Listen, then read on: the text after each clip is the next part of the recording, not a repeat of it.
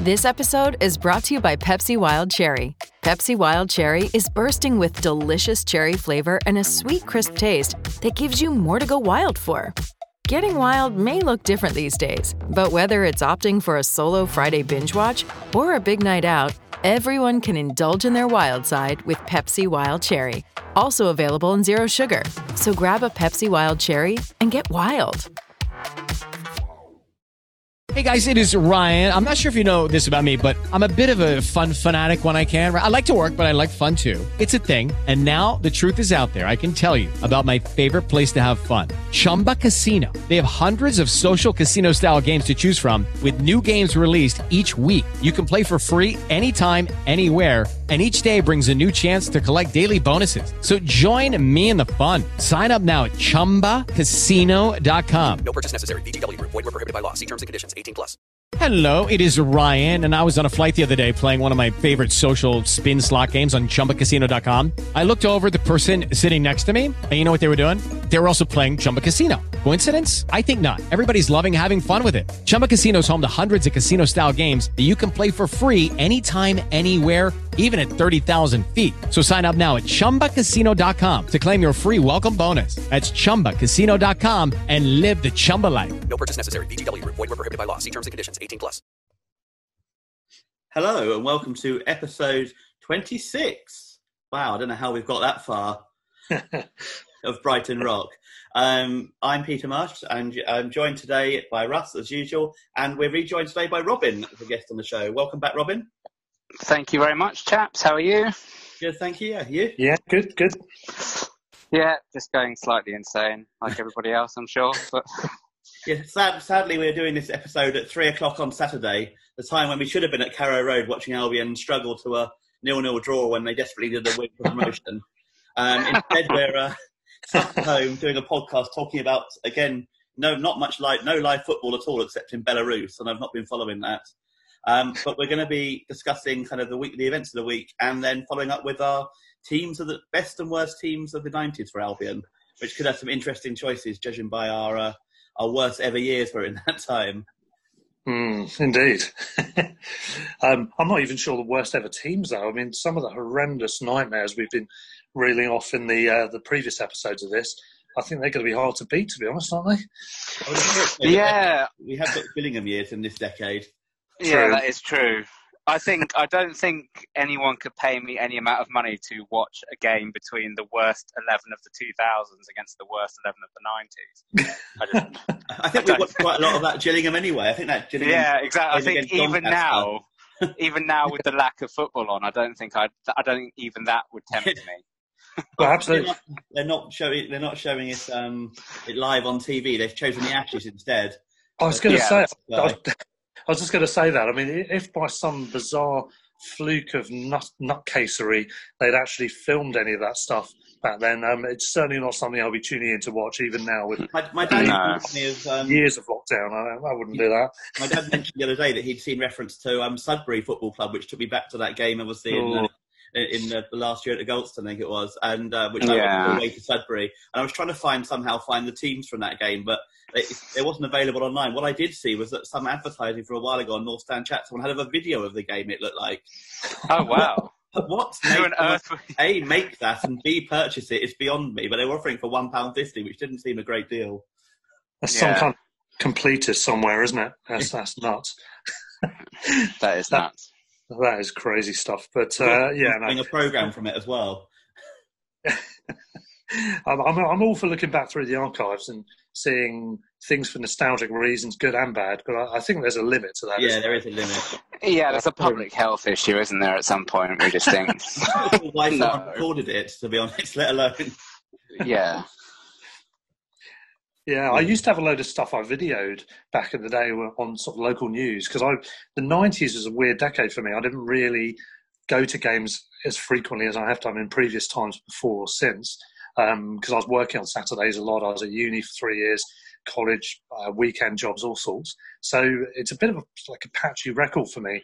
But what I do remember doing is being in Southampton, where we are still in the same TV region, and having a load of stuff unfolding in the war years or the beginning of that horrible period and recording all the footage because we were getting far more attention than we usually did on southern, t- yeah, what, what, what was it called? Southeast today or yeah, tonight or whatever it was. Yeah. yeah. which was basically Hampshire tonight, wasn't it? Really, with yeah, pretty much.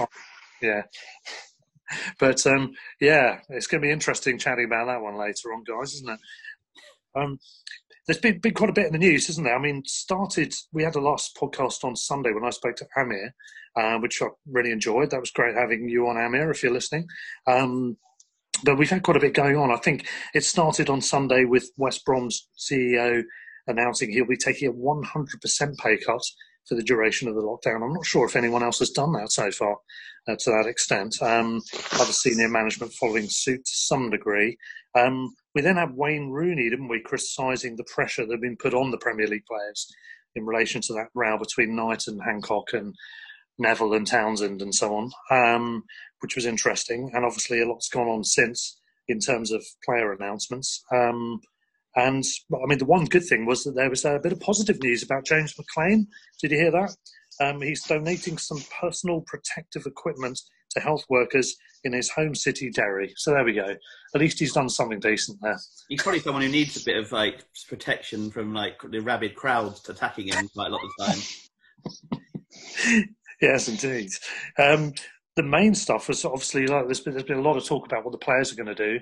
Um, we've had an announcement, haven't we? I mean, they've, they've not agreed on the 30% that was being proposed um, for across the board pay cut, but they've introduced something. What was it called again? Players Together, wasn't it? Yeah. Something like that, isn't it? Yeah. So what's all that about, guys? Any idea? I mean, I think it's them them basically organising to divert funds to the NHS and to NHS charities and other organisations that are associated with with what's going on at the moment. Hmm. Yeah. It's Possibly. difficult. I mean, I find as it is obviously it's admirable that they're giving that they're you know they're diverting they're diverting a you know a good good chunk of revenue towards that. But sort of you got the you got the club angle on the other side, which is it doesn't necessarily help the clubs as a whole, which is the other. I know, which is the sort of slightly obviously not as serious as you know trying to keep people alive in the NHS, but you know from a footballing point of view, it's we are running the risk of a lot of clubs, even at Premier League level, being really deep in, in financial trouble. And you know, diverting income from the players to the NHS is an absolutely brilliant thing. I'm not knocking that at all. But on the other hand, um, it doesn't necessarily help to alleviate the financial issues that clubs are facing. That's me mm. playing devil's advocate slightly. Um, but yeah, that's that's those are my thoughts on it. Yeah, I'm hoping that they'll do both. So they will take the pay yeah. we talked about, and then also as a separate thing, donate what they they feel yeah. they could. Um, I know Paul Paul Barber's mentioned that a lot of the Albion players have already done th- things off their own back. You know, donating to the NHS and various other bits and pieces. And I'm sure players at lots of other Premier League clubs have done that. And he made the point that this was, wasn't something that the club had had organised or pushed them to do. They'd all done it you know, sort of, I don't know if, if a, you know, I don't know if a senior player has organised it or, or what, but the club, is, it isn't an official thing that the club have, have organised. So I imagine players have already done quite a lot of that sort of thing already. And a lot of hmm. players will want to do things back home maybe as well, rather than necessarily. Yeah, absolutely. They'll, they'll have family and you know where from from where from where they're from and want to kind of support that area maybe rather than. Yeah, I mean, I saw uh, Pep Guardiola gave a million euros, I think, to support um, in Catalonia to support the effort there. So exactly, and obviously he, I think he lost he lost his mother this week. I think he to coronavirus. He did, sadly. yeah. Yeah, that's um, great.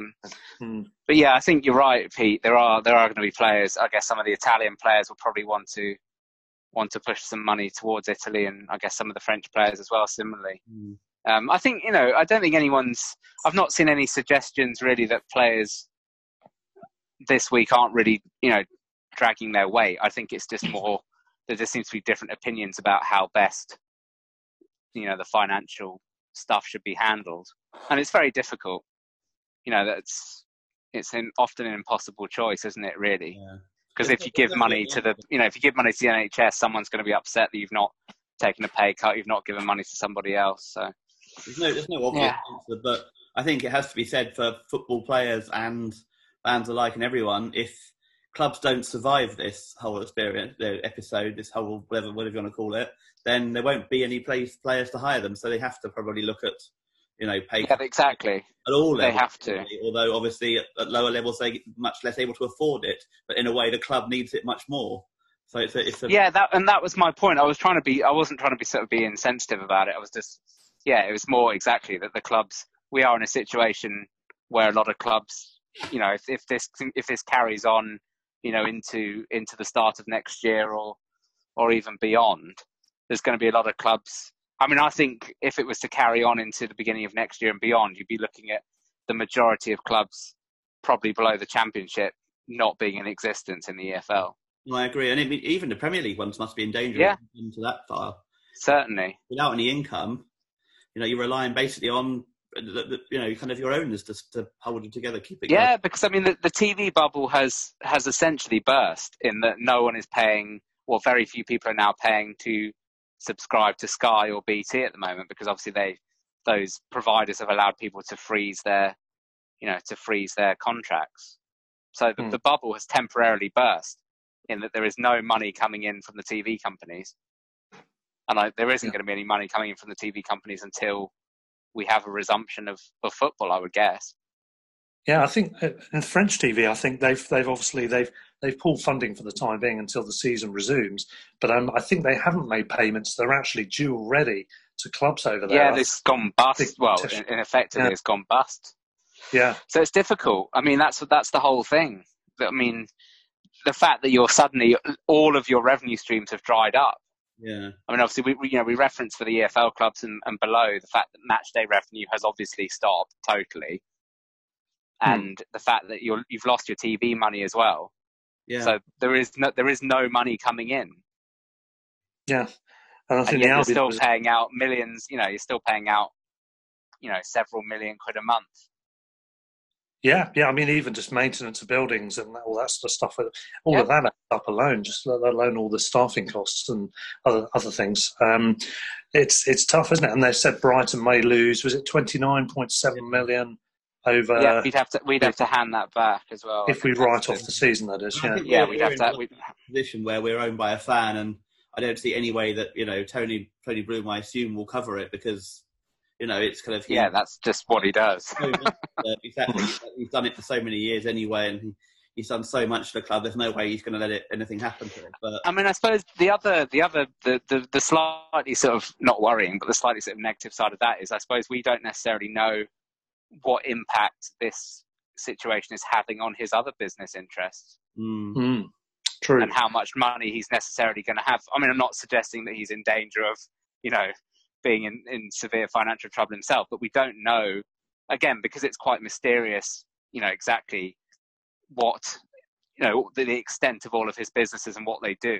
We just know that there are quite a lot of them, but we don't know, you know, what impact he's, the, the crisis is going to have on that, how much money, mm. you know, he's potentially, you might, might lose from, from what else is going on. So I think it's, I think even, I don't think any Premier League club beyond probably Man United, Man City.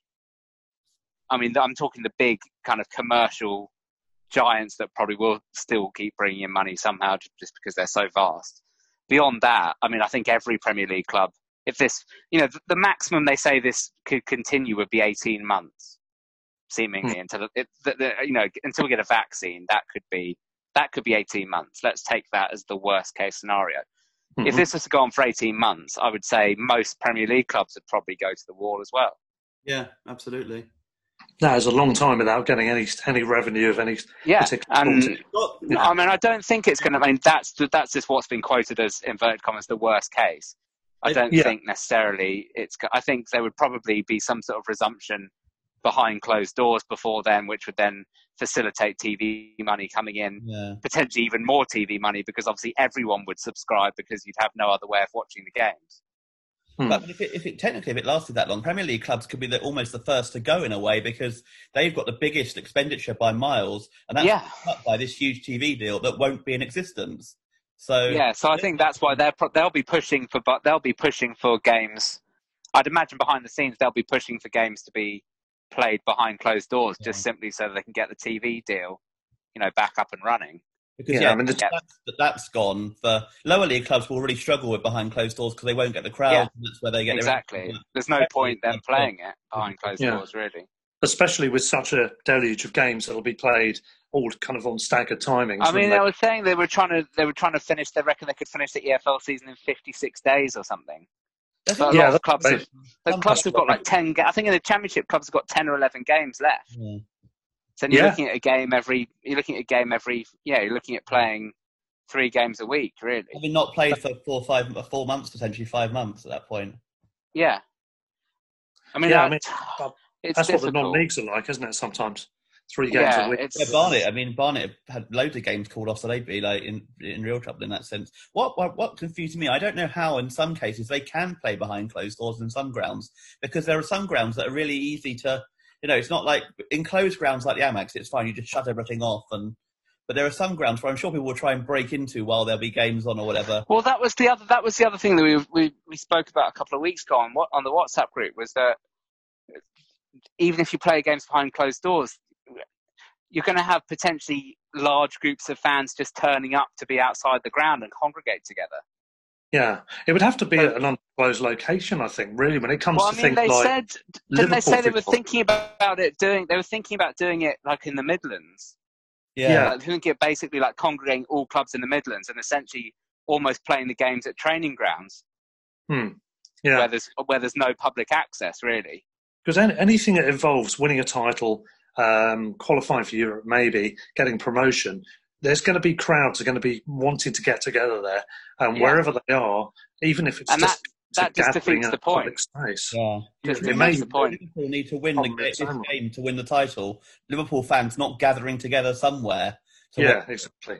Yeah, I mean that's the that's the other thing. That they, the point they made, which even if you play it behind closed doors, you've still got you're still going to be putting pressure on the NHS because you're still going to have to mm-hmm. have medical support at the grounds. You're still going to have, yeah. have ambulances you know, if a player gets a broken leg, he's still going to go to hospital, and yeah. he's still taking, in theory, you're still taking resources away from the NHS at a time when they might still be, you know, deeply under pressure. Yeah, that's a very good point. There's all, there's all sorts of, sort of too.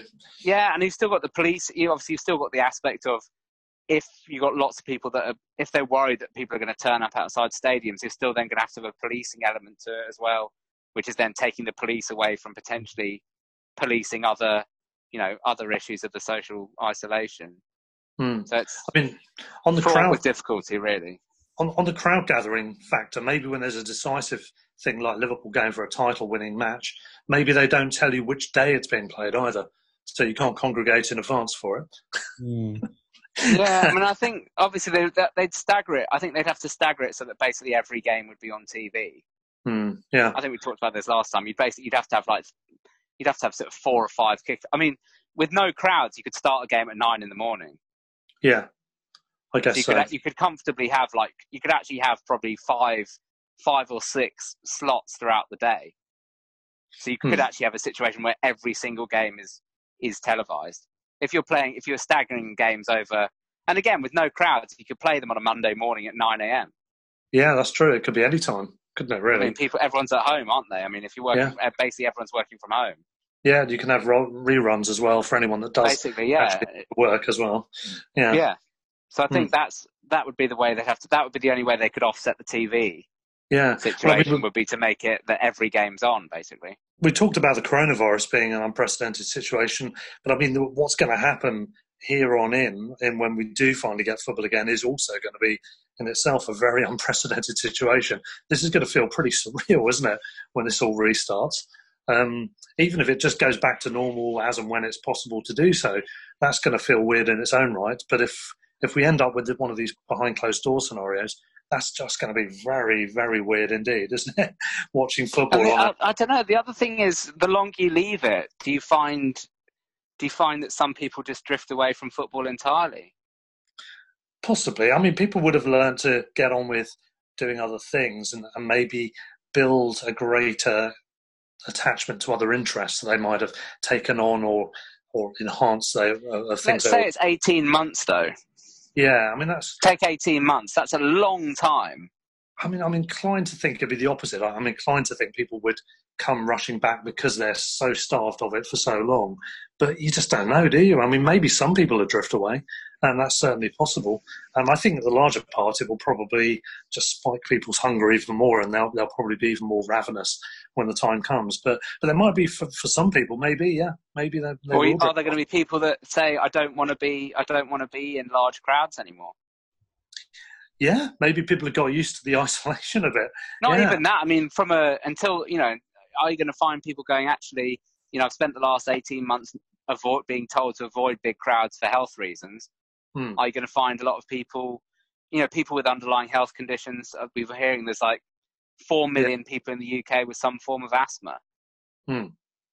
That's a yeah. heck of a lot of people. Are you going to find? I, I don't know. It was just a thought I had the other day, which is, you know, is it is this kind of thing going to actually change the way that people want to interact with large groups of people? Yeah, I mean, people are certainly going to be reticent, aren't they? Um, for, yeah, sure. Certainly at the beginning, I think. In, in yeah, certainly, certainly, the first few games back, there'll be probably lower crowds because people will be, some will be desperate to watch, and some will be, as you say, kind of a bit reticent and, and yeah. about the habit as well. I think in a lot of, to a lot of people, football's just a habit. You know, every Saturday I go to football. It's kind of, but yeah, it's kind of if you drift off away from that for eighteen months, if it was to be that, then do you start... all, it can be filled with something else, can't it? Yeah. I hmm. don't know. Staying in. Yeah. Anyway, like I say, I'm sure Russ, a lot of people will come back to it, but I think it's certainly not a given that everyone will sort of no. just pick up exactly where they were before. Yeah, I mean, there's going to be a lot of um, much more exercised and um, long-haired people walking about, isn't there, for a while as well? So they, yeah. they get into those barber appointments and um, and get back to fattening themselves up in pubs. Um, yeah, but uh, it's we wait and see, don't we, on that one? Um, we're uh, yeah, I'm just just thinking about um, other information that came out this week. one particular thing caught my eye was well, actually, two things. Belarus is still doing the football. Um, vodka and driving tractors apparently solves that one. So maybe we should all just get straight back out there, according to the Belarusian president. Um, that is supposed to drive uh, tractors after drinking the vodka. I think so. Yeah, I think you have to do them together for safety, really, just to make sure. Um, you know, you don't want to don't want to take any chances here. Um, but it's incredible, isn't it? That's the the premier of the uh, country saying, "Ah, it's all just a fallacy. It's all just um, well, fake news, basically." He's saying, isn't he? Um, so that was intriguing. I mean, I don't know what you think about that, Robin. Um, do you think we oh, just ignore bonkers, isn't it?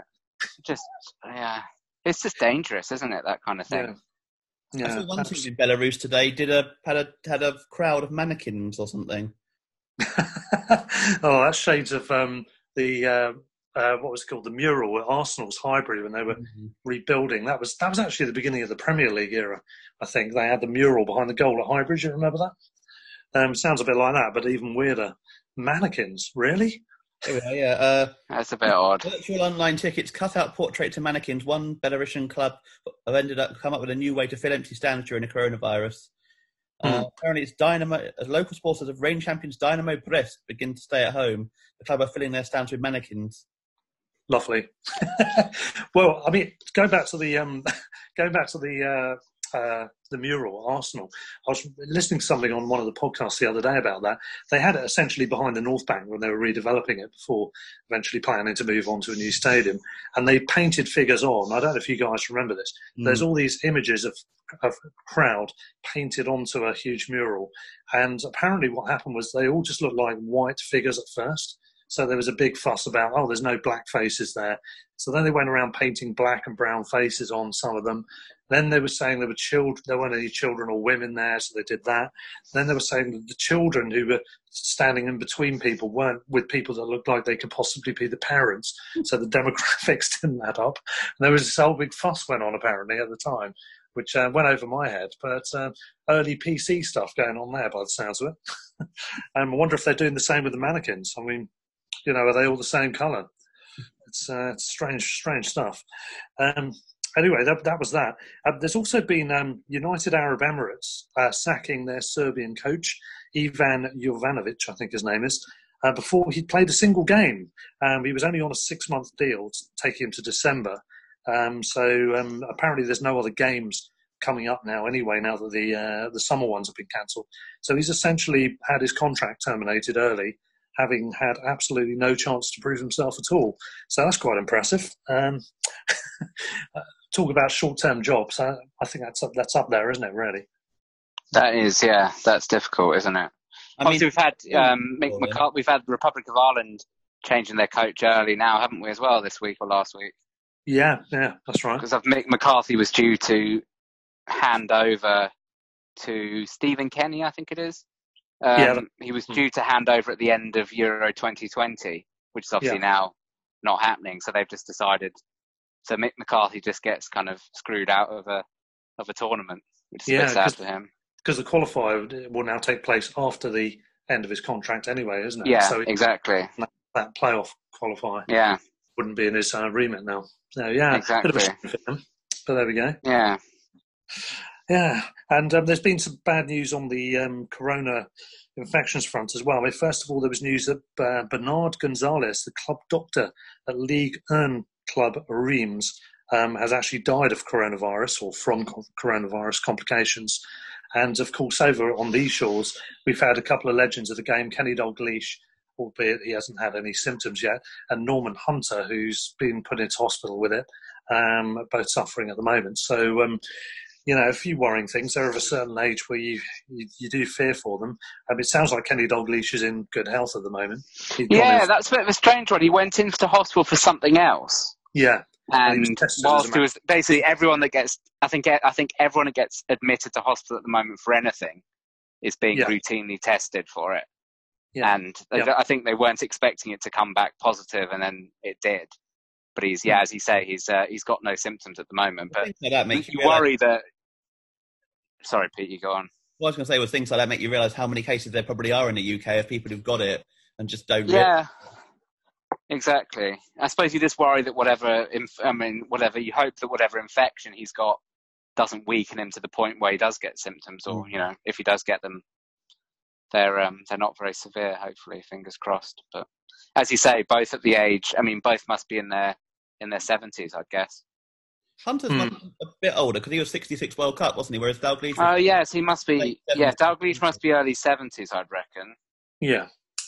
And Hunter must be about 80 ish, I think. or early 80s. Now. Yeah. Um, yeah, but as you say, it's um, it's affecting, and obviously we've had the Prime Minister in intensive care, haven't we, as well, which is um, yeah, a bit course, strange. Yeah. Mm. yeah. Kind of affecting everyone, everyone from the top down, really. Kenny Dalglish uh, is 69. Yeah. And Norman Hunter is 76. Hmm. Okay. How yeah. they must have been pretty young then. In yeah, he must have been yeah. 76. So 1966 World Cup, he'd have been. He was born in 1943. He'd been 23. Yeah. Yeah. So he probably didn't. Anyway. I can't remember from footage I've seen whether he got much involvement. Actually, maybe he was in just a squad member back then. I'm not sure. Maybe he was in the team. Uh, just says in the article, it just says he was part of Sir Alf Ramsey's England squad for 1966 and went hmm. on to win 28 caps in total. Actually, that's just reminded me also Jimmy Greaves from the World Cup squad. He was oh, yes, of course, yeah, Jimmy Greaves as he's well. And obviously, he's not been in great health, has he? Yeah, I mean, he's right. had he's had out. Has he got Alzheimer's? I think, I think he has. Yeah, I think I think it was something some like that. Form, yeah. He'd had a stroke. did he have a? He'd had a he stroke. Had a stroke, didn't he? Yeah. Uh, uh, they think this is an unrelated issue to anything before and isn't COVID related. But then again, you know, you're going into hospital and you've got underlying health yeah, issues. You don't want to be there, do you? Don't want to be there, really, do you? Uh, so no, you don't. Yeah, just looked it up. Norman Hunter didn't start the World Cup final. It was Nobby Stiles who started that position, of course, in the kind of. Oh yeah, yeah. World. That makes sense. Yeah. So there we go. Um, the other news, I suppose, just, just going back in a bit of a circle, but um, I think since the last podcast we did, Liverpool announced they were furloughing staff and then subsequently did a U turn. Um, obviously, it's good they did do the U turn rather than sticking to the guns. Um, but that came in for a hell of a lot of criticism, didn't it, back at the Quite time? rightly as well. Uh, yeah, agreed. Because it just it didn't sit well with anyone, and the fact that he was getting they were getting criticised by ex um, ex legends, you could you could call them, um, such as Didi Hamann and um, Jamie Carragher, amongst mm. others, um, really speaks volumes. I'm glad they changed that back. Disappointed to see that other clubs like Spurs and Newcastle are sticking to their guns.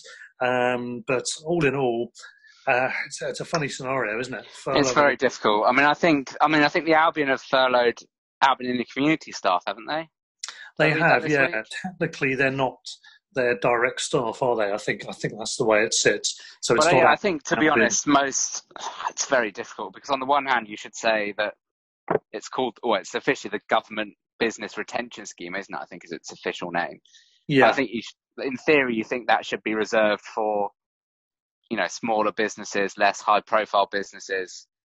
Yeah. Um, it is a bit difficult. I mean, when you've got play, when you've got staff on salaries of you know six figures a week, you mm. think the to me again, I think you know the first step is surely cutting those salaries mm. before you furlough people. Mm. I mean, if you're a footballer and you're earning 150 grand a week, and you're essentially you are not doing anything at the moment.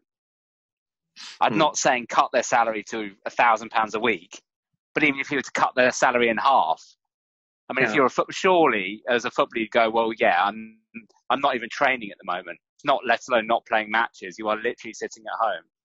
Yeah. To, to earn um, such eye-watering amounts of money.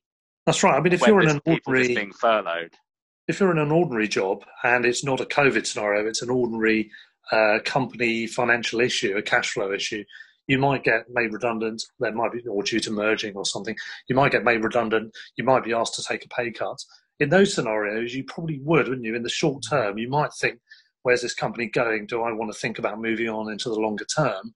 Um, but you would probably, I think, in normal circumstances, just consider going with the flow, knowing that the company is obviously genuinely struggling.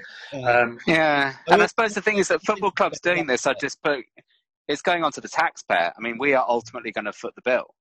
Yeah. All, yeah. I will say one thing for to be devil's advocate slightly here. They are, they are signed to play 38 games effectively in a season in a league, and at the hmm. moment mm. they still will be doing that. Now, whether and next season they'll be playing 38 as well. So now I'm not particularly disagreeing. I think they probably should take a pay cut, but they still technically at the moment will play the same number of games as they would have done yeah, uh, it's a fair point. It's a fair point.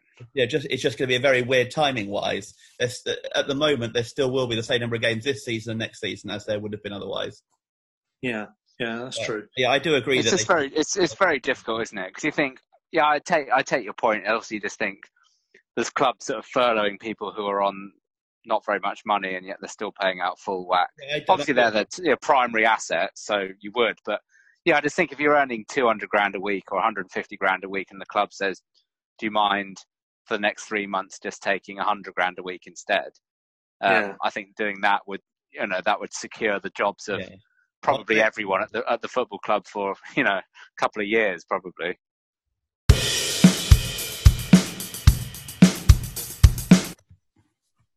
So we're moving on with part two now of the podcast, episode 26, Brighton Rock, um, sponsored by Seagulls Over London and coming to you from various locations up and down the country via a Zoom call. So welcome back to the show, Peter and Robin. How are you both doing? Still all right? Yeah, yes, hang in there. Are you ready for your teams of the 90s? Yeah. Uh, yeah, yeah, I am. The 90s was a funny decade for me. it is. Albion, it's yeah. weird, isn't it? Yeah. And as I was saying in part one, um, I, I have i have got a bit of a flaky uh, recollection of certain parts of the nineties because I wasn't able well, to go so often. Yeah, I mean, for me, obviously, as, as we touched on in in the last episode that I was on, I, I my first Albion game was only ninety four, so I've I've kind of personally lost nearly half the decade not having a, a direct memory of it. Um, and then obviously the bit that I do remember of the nineties, we were absolutely god awful for almost all of it.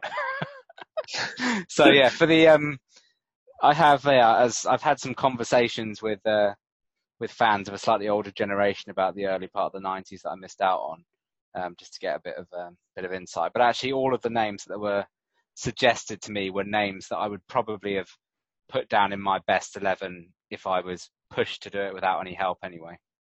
Yeah, yeah, that's good then. And Speaking of best and worst, um, should we start with worst in the tradition we have been doing so yeah, far? Yeah, I think that's I think yeah, that's wise, isn't it? And pair ourselves up with a better team. Yeah. there we go. Yeah, exactly. Well, um, okay, yeah, well, let's start with that then. So, um, unlike the previous episodes, we're just um, condensing this down into worst and best rather than split subdivided into loan and permanent deals. So these are worst. They could be on loan, they could be permanent, and the best the same. So starting with the worst 11s, um, guys, what have you got first of all for your goalie and defence? Peter, after you. I Who've you got in goal? Uh, the goalkeeper I have is Paul McKenna, who played one game, which was my first game at the Goldstone against Middlesbrough, and conceded four goals and was absolutely dreadful, which is why I remember him from one game. that is that is a fair enough memory. I struggled with goalkeepers for worst because I don't mm. really. Obviously, we had some terrible results, particularly in the Gillingham years, but I don't ever really remember a goalkeeper being absolutely dreadful or absolutely at fault yeah. quite well, often. I just remember maybe it was the fact that we were just generally maybe we were just terrible all over the pitch. Yeah. Um, but I, in the end, I went for Mark Walton. Yeah, I'd, I'd yeah. gone for Mark Walton because I, I, thought he was a little insubstantial. He was there with us for two years, so he had enough yeah. of um, to sort of. But it was difficult. I say I don't remember. Don't remember. Yeah, I think it was just more a sort of general malaise of the fact that we were yeah, we're I mean, good all over the place. The bench, if if it came to it, um, he was for someone who was six foot four. I remember him being dreadful in the air. Yeah, exactly. That was the thing as well. Um, yeah, was, that was yeah. my main recollection of him as well. So I don't remember yeah. him having any absolute howlers, but I just remember him being, yeah, just not particularly solid.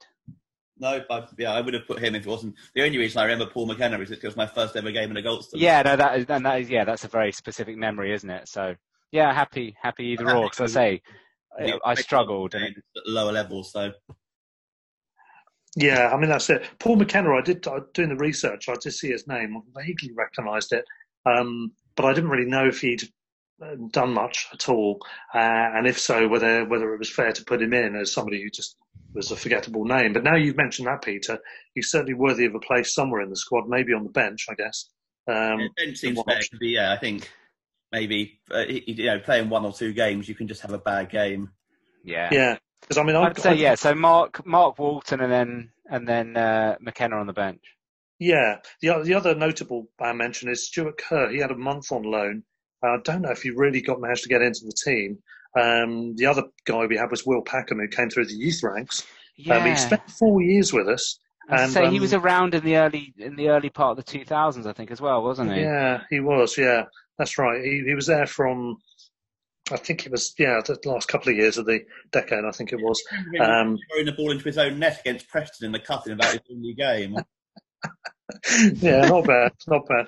I mean, it's difficult, isn't it? Because in one game, you said the the other guy, McKenna, conceded four goals against Middlesbrough, but everybody could have a one-off bad game. That's the yeah. only other. Yeah, that was that was the only reason I went for Walton, which was because he was yeah. kind of inconsistent over fifty odd games. Well, yeah, like uh, Nicky Nicky Rust, obviously, who was an Albion goalkeeper at that point. He played, he played for Barnet for a couple of games, one of which they lost nine-one at home. So yeah. I reckon Barnet fans would probably have him in their worst eleven. Yeah, I mean, he wasn't great, but he was he was he was one of those. There was a number of players we had, and we will discuss them more in a moment, I'm sure, um, who were there for about a solid period of five years, going through that second half of the decade or or thereabouts. And I mean, the, well, the other names will come up in a minute, but but Nicky Rust was one of those. I think he was with us four or five years exactly. So uh, you know, he, yeah, this period is characterised by a lot of people being around for quite a long time and actually doing very little. Yeah, which speaks volumes. it speaks volumes about everything, I think. So yeah, but I think it would be a bit unfair to put Rust in. But I'm happy with Walton. If you I guys wasn't suggesting putting him in. I was saying that yeah, for a context, Barnet would have put him in. Yeah. Yeah, I'd yeah. say I'd say Walton was the only one I could consider over a long enough period of time that I was kind of doubtful about. Yeah, Rust and Ormerod were both pretty solid for us over that. Yeah, time. I mean, well, see, Ormerod in the Hereford game made a couple of big saves, didn't he? That one so, at the end when the guy tried to. Yeah, absolutely. I mean, one. Yeah, and I think there was another save in the second half as well. Um, so yeah, I mean, uh, for that game alone, the fact that he he kind of stood up when it mattered rules him out. Yeah. Hmm. Well, um, just before we go any further in, into the defenders, I should mention uh, I've had to go with the three-three-four formation. Oh. Uh, this Uh, Unusually for me, I've I've deviated from my traditional four four two, and I've gone four three three. No, I've got I've got a truly quality four four two. Oh, Oh, okay. we're all You've over the place for this one. I have I have reverted for the for the best eleven. I have reverted to four four two, but for Oh, this, good. I Yeah, had I to go. I had to go four three I've also got an inspirational bench as well lined up, so you know. Marvelous. Yeah, I have So- as well. Actually, uh, So do you want to? So should we go? What did you What did you say, Russ? You went three four three. Yeah, on the basis that it doesn't bloody matter who we how we line up. Yeah, exactly. And Pete, anyway, what did you What did you We'll go for this every one? game Four four anyway with two. Well, let's see. Let's see what. Let's see what defenders we've got, and if we've got four that are standout dreadful, or whether we can Yeah. go three. I don't know. Well, you've got more. were haven't your Who got were your three, Russ? Um, well, I've actually got a, um, I've got a, a short list of four that's a narrow to three. I mean, I've got Ross McNally, who is a guy I had to look up and, um, or, or found when I was looking stuff up, and I don't remember him at all. He seemed to have been with us for a while. Um, didn't I don't have no recollection of him whatsoever. Derek Allen, which I'm assuming is not that's not the guy that ended up being um, some sort Club of uh, club secretary, is it? No, I don't think so. No, I think Don't think No, it is. I I think he's a Scottish guy, isn't he? uh, Yeah. this this player, and he was with us for a while, and I just don't remember him at all. I know my my um my Albion going habits were patchy, but nonetheless, that's pretty unimpressive. And then the other one was going to be either Stuart Munday or Peter Smith, who I mean, I love Peter Smith. He's a bit of a cult hero, but he was gangly and he was all over the place, and he was so sporadic. Um, he was one of those that was with us for five years, um, so he fits the bill. But I, I don't know if it's a bit harsh putting him in. I would need to, to have seen him a bit more, I think, in those five years to have made formed a full-on judgment. But uh, definitely Alan and McNally for me, uh, Yeah, and possibly you Munday. Stuart Munday because he, I put him in my best team mainly because Oh. I couldn't think of a right back to put in there because I was quite putting players at centre back, and um, and that goal against Leicester. Ah, yeah, true. I I have I've got Derek Allen in mine as well, so I think he can definitely go down on the list. Yeah. Well, what's the Yeah. rest of yours, Robin? Uh, I've gone for I've got Derek Allen, I've got Glenn Thomas in there. Do you remember him? Yep, got him. Yeah. I just remember him having was it Brentford where he had about Yeah. it's just an absolutely just aw- one of the most awful games of football I've ever seen from anyone. Did he score an own goal or something? And Yeah, I just like I think it was one of those games where absolutely everything that could have gone wrong went even more wrong than it could have gone. yeah, we had quite a few around that time. Yeah, Maybe. exactly. It was, but yeah. So I've got him. Um, I struggled a bit for the other two. I've gone Paul Sturgis at left back. Ah, mm. yeah, another one I And don't really remember. I put in John Humphrey at right back. I've only Hmm. got one the same as you actually. I've uh, Who have you gone for? I've gone for Mickey Bennett at right back because he kind of played various roles, and I went to the conclusion that he was a little worse than Smith in the end. He was one of those. I've got I've got Mickey Bennett, but he's in my midfield three. Yeah, I think he played right back and midfield and uh, Yeah, pretty badly generally. I've yeah. So it doesn't really matter how they line up, does it? Just chuck eleven people out. I remember him being absolutely dreadful when he signed for us at the first. Who was that? JB Campbell, Oh yeah, God, and yeah, I've he forgotten was. about him. He, he Yeah, was. I've got him on the bench. He played for like six months, and I think Adam sold him on soon after that. But he was Yeah, dreadful. And um, I think he needs to be in. alongside Yeah. Glenn Thomas, I've gone for uh, in a competition of one of the worst loanies ever for us. There's a few of them in his team, but Ashley Neal, who was uh, definitely Yeah, I've got I've got Ashley Neal in my midfield three again. because I remember him start. I remember him. I remember his first game for us. He was in central midfield. That was the only reason I put him in in midfield, and it was against because obviously he came in from Liverpool, didn't he? yeah. On loan because obviously he's um, linked to his dad, and you know everyone was like, "Oh, yeah, exactly all that. And I remember him coming in, and he started in. Who was it against? He came in, played. Oh, it was Northampton. Oh, that's that three 0 there. Wait, Yeah, and he started. He came in and he started. He played. He started in central midfield in that game, um, and yeah, we lost. And basically, I remember him. He was just dreadful throughout, and Jimmy Case just kept picking him. Like I think if he hadn't, if his loan spell, if his loan spell had carried on, he'd have just continued to pick him, even if he was still terrible. oh, this is magnificent, isn't it? Yeah. Um, well, I mean, I'm happy to have them in. I'm, this is where my patchiness of the of the knowledge comes in. So I'm, I'm happy to uh, bow to your better. Yeah, I think if we're going to go with, I think we can agree. So we've got Derek Allen and Glenn Thomas definitely in. Yeah, Um, Campbell as well, I think needs to be in. Definitely. Yeah. So that's can't- three. It depends. Do, is there a fourth one that we're convinced enough about? Well, I think I'm I'm going to try and persuade you to go with my three-three-four formation here. I think. There, let's go. I'm happy to. I'm happy to stick those three. I'm happy to stick with those three at the back on the basis that my other my other two that I'd put in were, um, I wasn't convinced about them. So Yeah, yeah. Okay. What do you think, Peter? You okay with that? with that. I, I thought it was a little bit harsh on Derek Allen. Actually, I thought he was okay, but I'm happy to go with because both of you gone for him. I, Hmm. uh, I'm happy to go with him. Yeah. Okay. All right. Um, midfield. I haven't got an awful lot to offer here. I've got a couple of peripheral names. I'll see what you guys think about. But one I did want to throw in was Graham Atkinson. Uh, March to November, he was with us of '98. Um, I think he played only a handful of games, mainly. I think there was one, possibly a cup match. I think I recall. Uh, I'm not sure if I'm remembering that right or not, um, or a couple of cup games. Um, and he was pretty awful, I believe, uh, from what I remember, which wasn't much. I think he wasn't really a regular in the team, um, but that in itself is the damning condemnation. Yeah. Not getting into Yeah. a team in that era. Um, get to that do you guys- it's pretty Do you remember him? Vaguely. Yeah. Yeah, that would be exactly. I mean, that that's that says it all, doesn't it, Ren? yeah, Um, that is. It's not good. what are you guys? I know, Robin, you've mentioned a couple of yours already. Yeah, I said I've got in my three. Just finished. I've got Mickey Bennett, Ashley Neal, and I've got Jason Peake in there as well. I- I've got Yeah. Jason Peake as well. He was Yeah, just, I It have. just type yeah, just like nightmares. transfer Yeah. for years, wasn't he? And it was Yeah, Yeah, I remember just- them reading up reading up on his sign for Plymouth later, and it was considered a bit of a coup that Plymouth got him. I thought, wow, really? Uh, who that we'd managed to find anyone to not to pay to like take him. off. 35 yards or something like that. Like a really Yeah. strike, and that was literally was- what he did. And that was it. Was that was probably he was probably trying a crossfield pass. So shall I do mine then? Alongside Jason Yeah. In midfield, I've got Valur Gislason, another of our uh, great Arsenal Uh.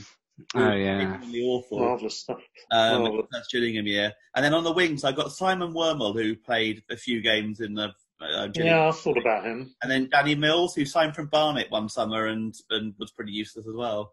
So he's the worst Yeah. Danny Mills out of two that we know. Um, wow. Yeah. I don't know about that. was he as, was he as bad at football as Danny Mills is at punditry? I Probably. wonder. Probably, That, that's a damning condemnation then, if that's the case. Probably yeah. better at punditry. So are we? So are we going? Th- what's our formation? Are we going? Is it three again? No, it's three. Are Yeah. going, do you say? Did you say three, three, four?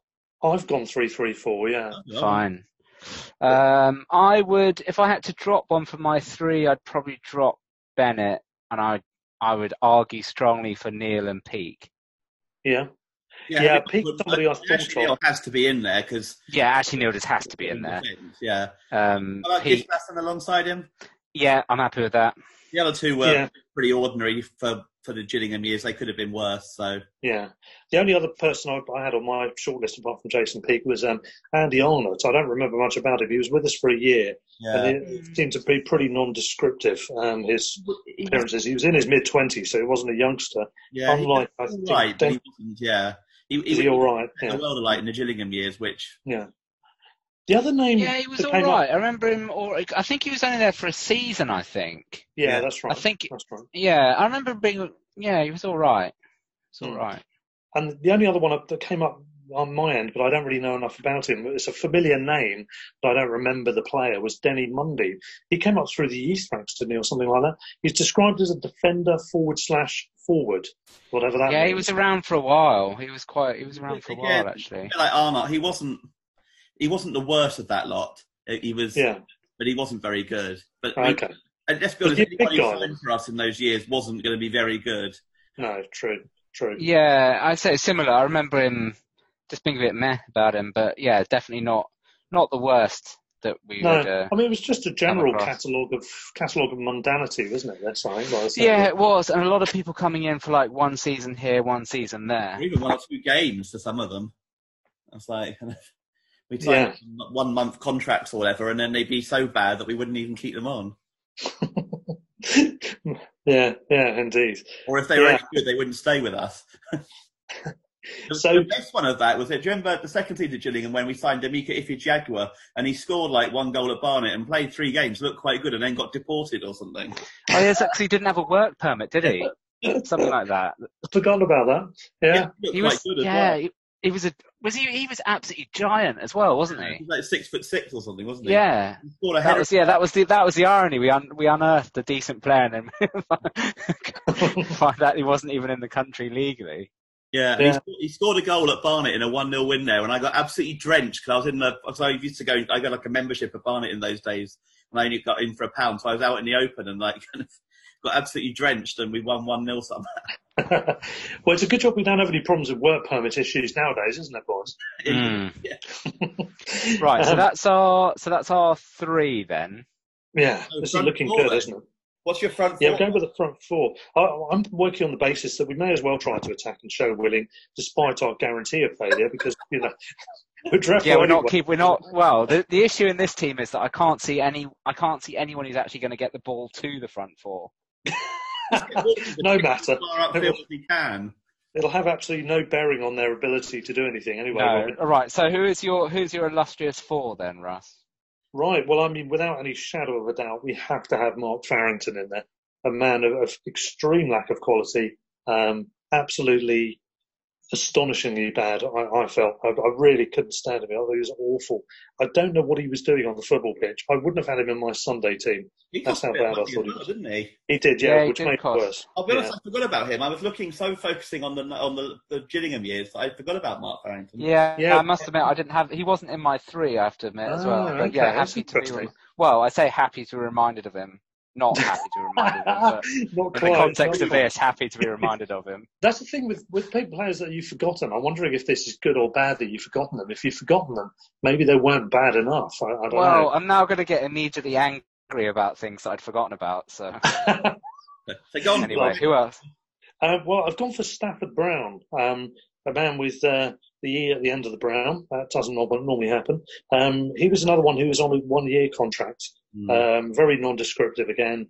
Um, he was age 26 or 27 when he came to us, so it wasn't as if he was, um, you know, way behind the ears or anything. Came from and he was ut- somewhere.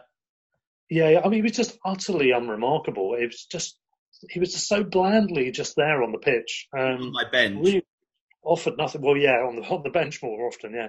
But he he really uh, really did offer nothing at all. Um, the name sounds good, but hmm, Not yeah, not great. Um, another one I, I've thrown in for. Um, I, I just remember him, but I don't remember anything about him, which I think is a bad sign. Damien Hilton. He was Yeah, a I've got Damon. I've got is- Damon he's Hilton. in. captain. He is the worst Yeah. player I've ever seen play for Brighton. Yeah, agree. Yeah. He is in He there. is. If he's the one I'm thinking of, then I agree with you. Yeah, He because made, a, bar- he made a different Barnet away, made his debut there, and I don't think I've ever seen a man impersonate a footballer in a, in a way that was as bad as he. He was just genuinely couldn't. He just did his first touch was so bad. It was, It- yeah, I mean, he. To be fair, he made he made Craig McKell Smith's first touch look like Ronaldinho. To be honest. Wow, that's that's Yeah, really, no, really, like his his second touch was to retrieve the ball for the throw-in for the other for the opposition. was, So we're talking talking about raking 35 yard passes. That's that's his control of the ball type of of thing, all the terrible players to play for Albion. I think he is the worst I've seen, Yeah, I would Wow. agree with that. which is quite an I would agree with accolade. Yeah, I mean, good. Well, well, in a sense, well done. You're going to be The more bad, you- you might as well be the best. at it. Yeah, exactly, exactly. So exactly. that's so Don't that be gives us yeah. So it gives us Hilton and Farrington then for two. Well, else Yeah. have you got, Russ? Who's your other one?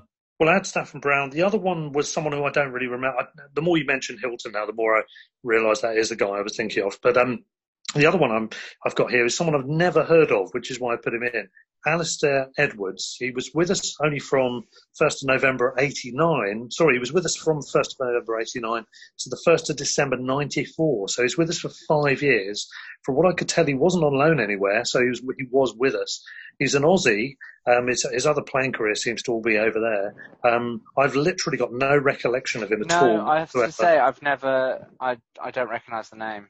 I have to say. So I, I just thought, you know, for someone to be with us that long and not to, not not to even recognise the name is quite impressive. I think.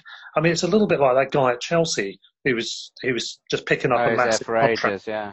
uh, and he, he, just did nothing at all. He might as well have been in lockdown. Um, yeah, it's, it's, that bad. Um, so that that was the other one I had, and I had um, four more on the bench, by the way, uh, just to mention for Yeah, later. A lot of strikers. We had a lot of strikers. Well, we had a lot of people that claimed to be strikers. That's Who were your? Who did you go for, Pete? so my front two is Damien Hilton, who I think yeah, has, Yeah. uh, Jamie Morley.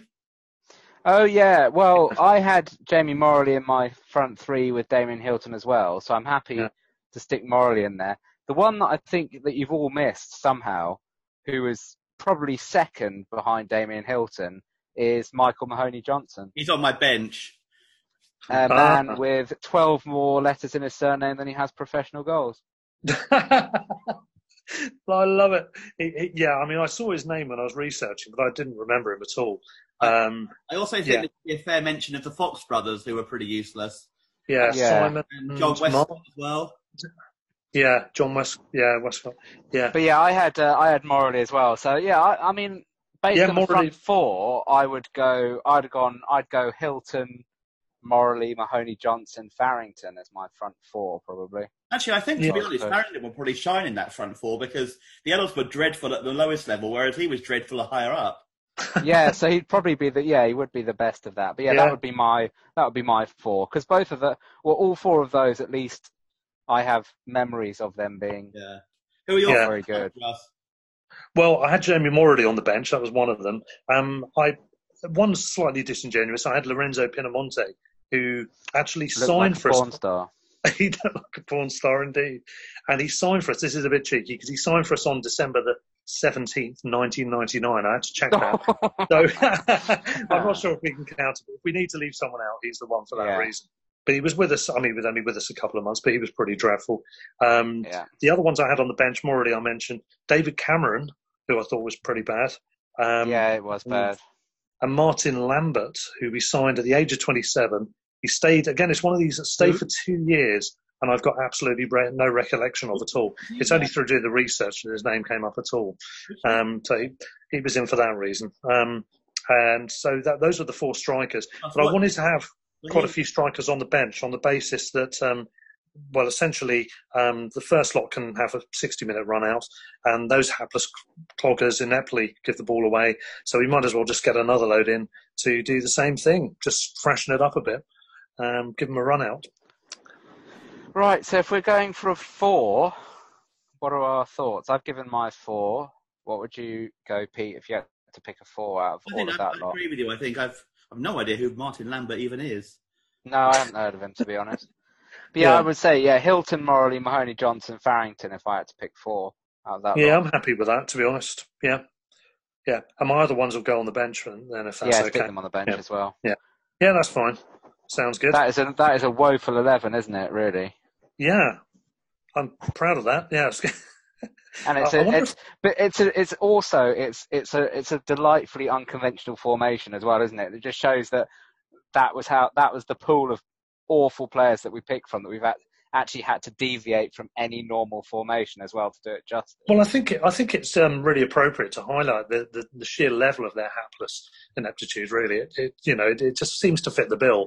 yeah, to be honest, they- that that that team is that team is scoring no goals, and with only three in midfield and three at the back, is conceding quite a lot. Uh, yeah, It'll be yeah, we're talking to see that doubles. worst, that worst eleven against the worst eleven of the two thousands, whether because I have a feeling actually that they'd lose to them quite comfortably. Yeah, I think I, I so. think so. Yeah, they would. Yeah, they would. Yeah, yeah, hundred percent. Right. Yeah. So that moves us on to the best eleven then. Yeah, this seemed a bit more clean cut to me. I, I, there's a few bits. As I say, yeah, it, it did for me once I'd sort of validated a few names that I knew from the past in terms of, you know, once I'd actually sort of validated them with people. I've chucked Yeah. in a couple that I've put in for, I'll say, more sentimental values, which you'll you can probably guess and we'll come on to. But yeah, who did you have in goal, Russ? Um, I went with John Keeley. I like good old Keels. He was um, he was with us for a good while. Um, solid goalkeeper. Maybe not the most amazing, but I thought he was he was good and solid, and um, just enjoyed um, seeing a solid goalkeeper in there for a, a good period of time. Um, there's other options there, of course, but uh, I, I thought I'd honour his his contribution to Yeah, us. good shout. Pete. Uh, Mark Beeney. Yeah. Oh, I I went Perry Digweed. Yeah, I had him on So the we've got bench. Three, three Yeah. different ones. Yeah, I've got. Oh, this Digweed is on the bench. tricky. We have some Well, quite who- good goalkeepers at the start of the nineties. That's why. Yeah. Yeah, it was decent. Digweed had come come through from the previous decade, and he was still pretty good.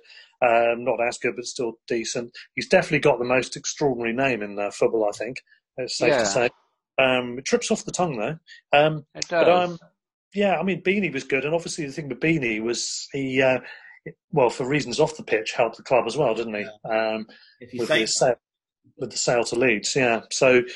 Um, and I suppose John Keeley was around. He then became. He stayed around, didn't he? He was goalkeeping coach for quite a long time. So he's his Yeah. connection kind of carried on for Yeah. a while, didn't it? Yeah. Um, well, Um, who did you got? Did you have anyone on the bench? I had guys? On the bench. You had who? Sorry. Digweed. Oh, you had Digweed on the bench as well. Yeah. Um, it's difficult because they're all good goalkeepers. They're all good goalkeepers. Yeah. Um, probably go. Oh, I don't know. I don't It's a know toughie. actually. I- It's a it is a isn't tough it? one. We do the defence, and then we'll come back to that when we've done the defence. Yeah, let's come back to it. Um, I, I went for a back. I went for a back four Yeah. of Gary Chivers, Steve Gatting, Paul McCarthy, and Kerry Mayo. Hmm, interesting. Okay. Well, I, I went back four. I went four four two for this. So I've gone Chivers and Gatting as well.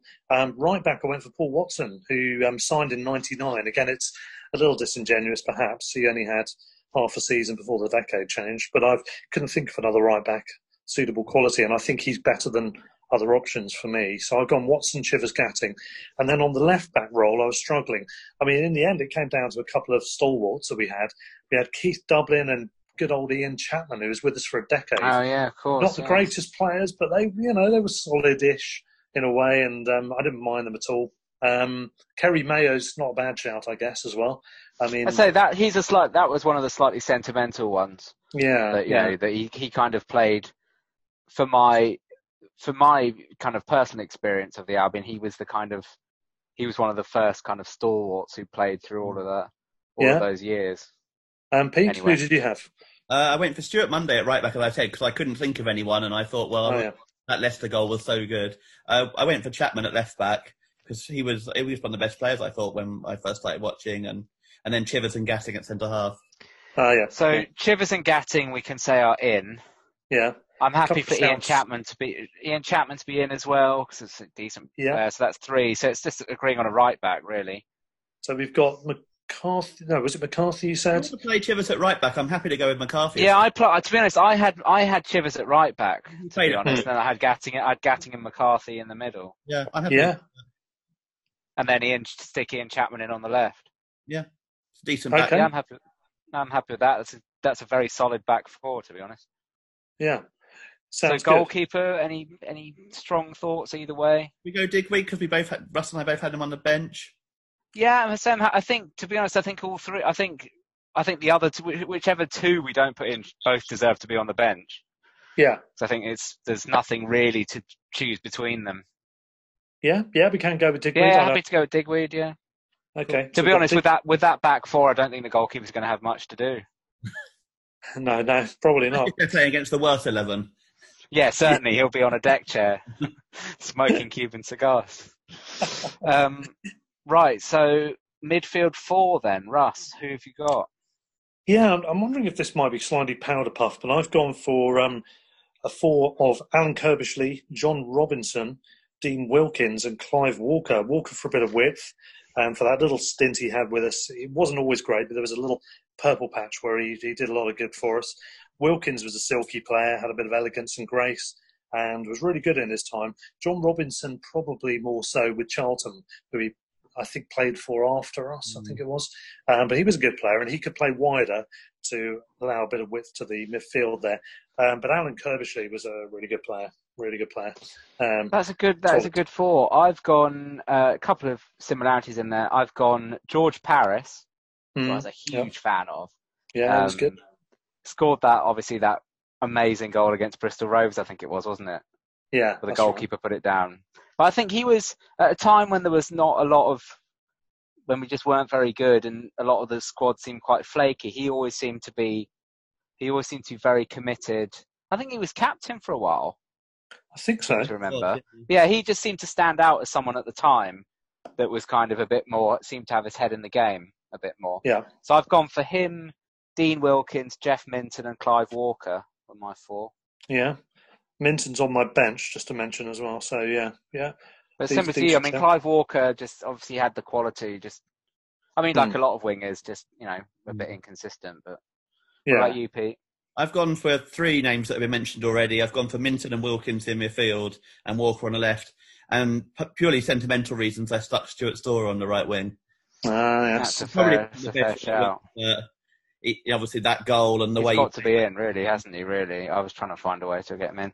So I think we can conclude then that Wilkins. So we've all gone for Wilkins, haven't we? And we all have all yeah. gone for Walker. Yeah. So they're in. Curbishley's a good shout. I'm happy to put him in. Yeah. I'm happy so to then, drop Robinson out because he, he, he, although he was a good player for us, he wasn't with us as long as we're. I think Sto- I think Storer's got to be in. I would go Storer, Wilkins, Curbishley, Walker. Well, yeah, okay, that's fine. Yeah, I would have walked um, Storer out before the game to uh, draw in the applause. That's that's how I would have played that one. But um, happy to have Storer in. We yeah. you were we saw you were with did you you were with me when we met him at the box park, weren't you, Russ? That's right. Yes, indeed. We had a good yeah. chat with him. He's uh, he's. I've met him a couple of times at the Amex as well, and he's always he's still now utterly bemused that the fact that basically wherever he goes over the country, there'll be some Albion fan that will recognise him and come up and shake his hand for about half an hour and yeah, want to buy him, you know, every drink in the bar. I think he's, he was. A, I think he's a teacher now.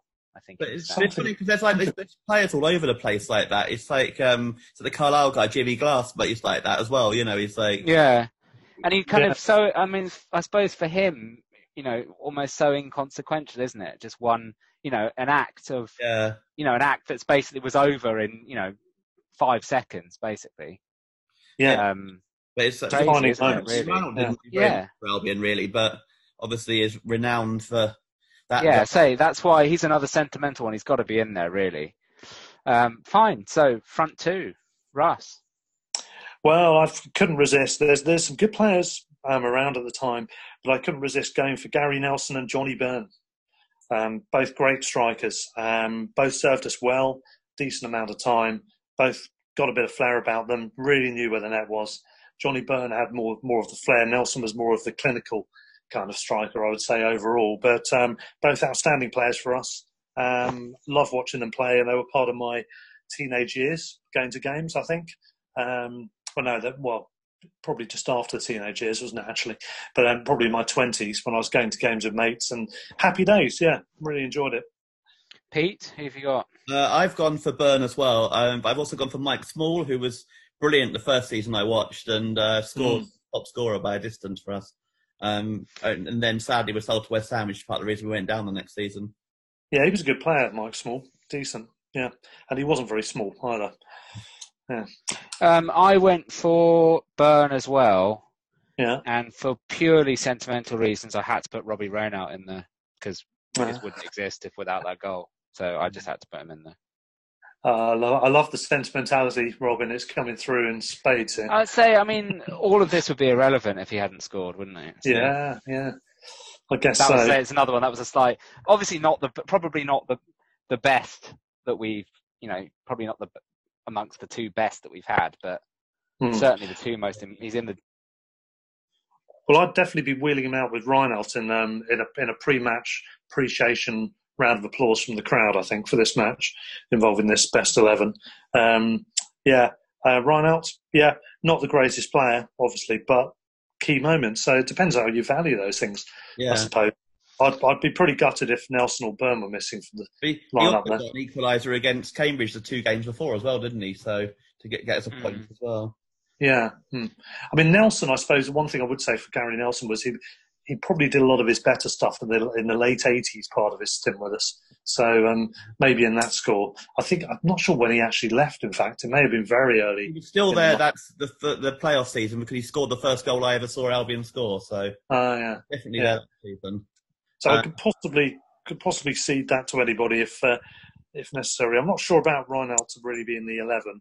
because we've got to go out and win this I'm game, happy boys. with Nelson. Um, I think he had dropped a little bit off though, because my memory of the first season I watched is Small and Byrne maybe, and I remember one of his books he, I read in that he was pretty fat head off, so pretty pissed off about not playing at Wembley when we played there in a playoff. Yeah, I don't blame him really. But, They uh, played Small and Byrne instead, so yeah. Hmm. Having said that, that's a good lineup, isn't it? Small and Byrne. Hmm. yeah. The other player hasn't been mentioned who I actually had on the bench was uh, um, Robert Codner.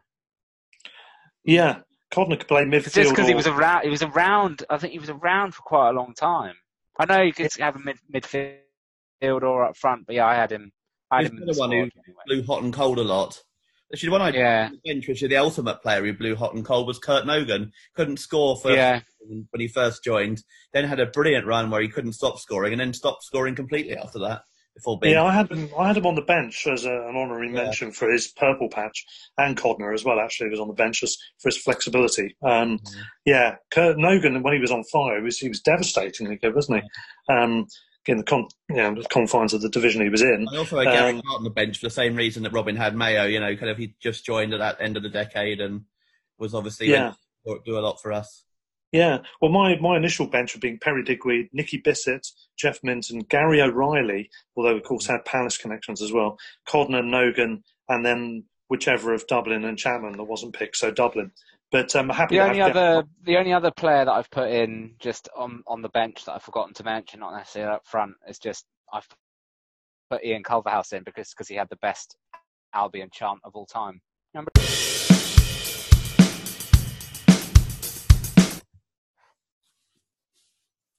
Okay, so there we have it. I think we've got our teams of the 90s, uh, best and worst, and there's some crackers in there, isn't there? And some absolute stinkers. Um, happy with those teams, guys?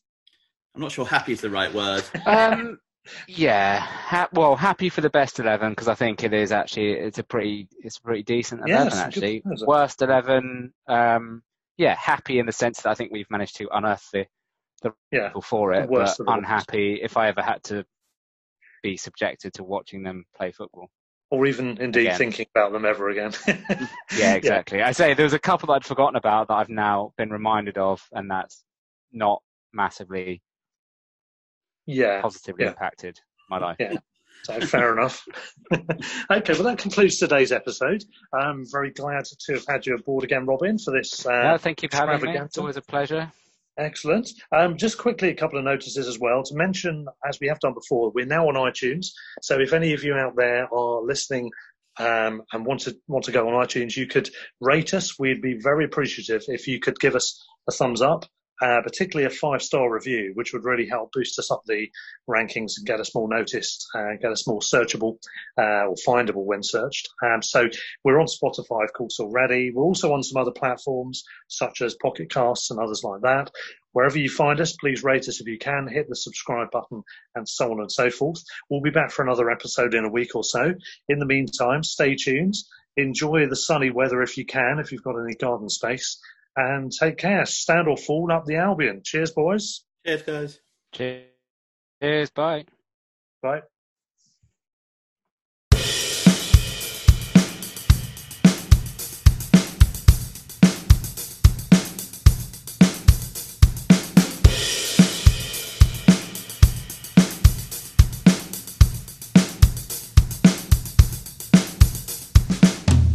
Sports Social Podcast Network. Hello, it is Ryan, and I was on a flight the other day playing one of my favorite social spin slot games on chumbacasino.com. I looked over the person sitting next to me, and you know what they were doing? They were also playing Chumba Casino. Coincidence? I think not. Everybody's loving having fun with it. Chumba Casino is home to hundreds of casino style games that you can play for free anytime, anywhere, even at 30,000 feet. So sign up now at chumbacasino.com to claim your free welcome bonus. That's chumbacasino.com and live the Chumba life. No purchase necessary. Group. Void were prohibited by law. See terms and conditions. 18 plus.